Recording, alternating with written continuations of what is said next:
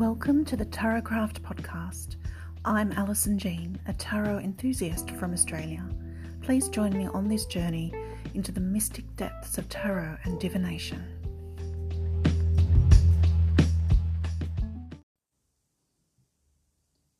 This time we're taking a look at the Suit of Swords. The Suit of Swords represents the element of air, your intellect, thoughts, learning, worries, afflictions, illnesses. It's related to the season of winter, which is typically a time of introspection and planning rather than physical action. It represents the astrological air signs of Gemini, Libra, and Aquarius. The element of air is changeable and unpredictable, the opposite to the Suit of Pentacles, the energy of which is stable and slow to change. This means that things can happen unexpectedly and rapidly, and that change can be forced upon you rather than naturally evolving. Where the Suit of Cups represents things that happen on an emotional level, the Suit of Swords represents things that happen on a mental level. It's the difference between what you think, Swords, what you feel, Cups, and what you do, Pentacles. This suit represents planning, thinking, worrying, learning, studying. It shows mental and spiritual development, ideas and decisions, anything that goes on in the mind.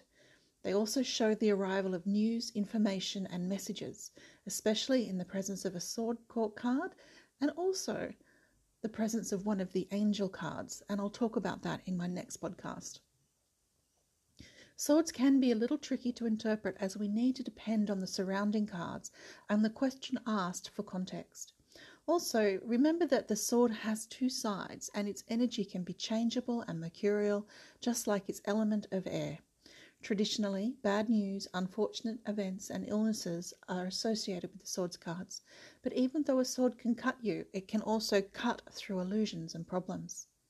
Reversed or negatively aspected swords can show confusion, clouded thinking and anxiety. Restrictions, losses, separations can also be indicated, along with isolation and inner turmoil. They can suggest illness and affliction or something that is out of balance. There may be too many possibilities on offer, causing confusion. Now let's take a look at the Ace of Swords. An important new idea is taking hold when this card appears in a reading. You might find that depression and anxiety is ebbing away. A new perspective on life or the situation at hand is taking hold. New ways of thinking and perceiving are available. An opportunity to learn something new can occur. If reversed, there is likely to be trouble on the horizon, and it could come in the form of a disagreement, illness, or even legal issues. Now, as I've mentioned in my previous podcasts, the Tarot Craft system is based on the inherent invitation, gift, and challenge in each card. And the invitation for the Ace of Swords is that you are invited to use your intellect and logic to deal with the situation at hand. It's time to start developing a plan and a strategy for use in the future. The gift of the Ace of Swords is the gift of clear thinking. You have the capacity to cut through to the source of the problem and to perceive its solution. You can rise above the details and see the bigger picture. The challenge of the Ace of Swords is to be ruthlessly honest with yourself. This is the key to resolving the issue at hand. There is no room for self-indulgence, self-pity, or excuses. You may be letting your heart rule your head, and that is precisely the wrong thing to do right now. Description of the Suit of Swords. A hand emerges from a cloud at the side of the card. The back of the hand faces you, and the fingers and thumb are wrapped around the hilt. The sword points straight up into the air. 6 yellow flames are around the base of the sword, and a crown and victor's wreaths are balanced on the tip. The hand and cloud are white and grey.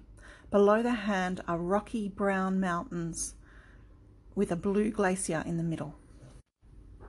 And remember from previous episodes, when you are faced with the challenge, you pull another card for the gift, and the gift is the key to resolving the challenge. You can find a link to the transcript of this episode in the show notes, or go to my blog, tarotcraft.com. That's tarotcraft.com.au, and search for the Ace of Swords. Thank you for joining me on the Tarot Craft Podcast. This is Alison Jean, and you can find my page on Facebook at Tarot Craft, that's TarotCraft, and you can also join the private group, Tarot Craft Group.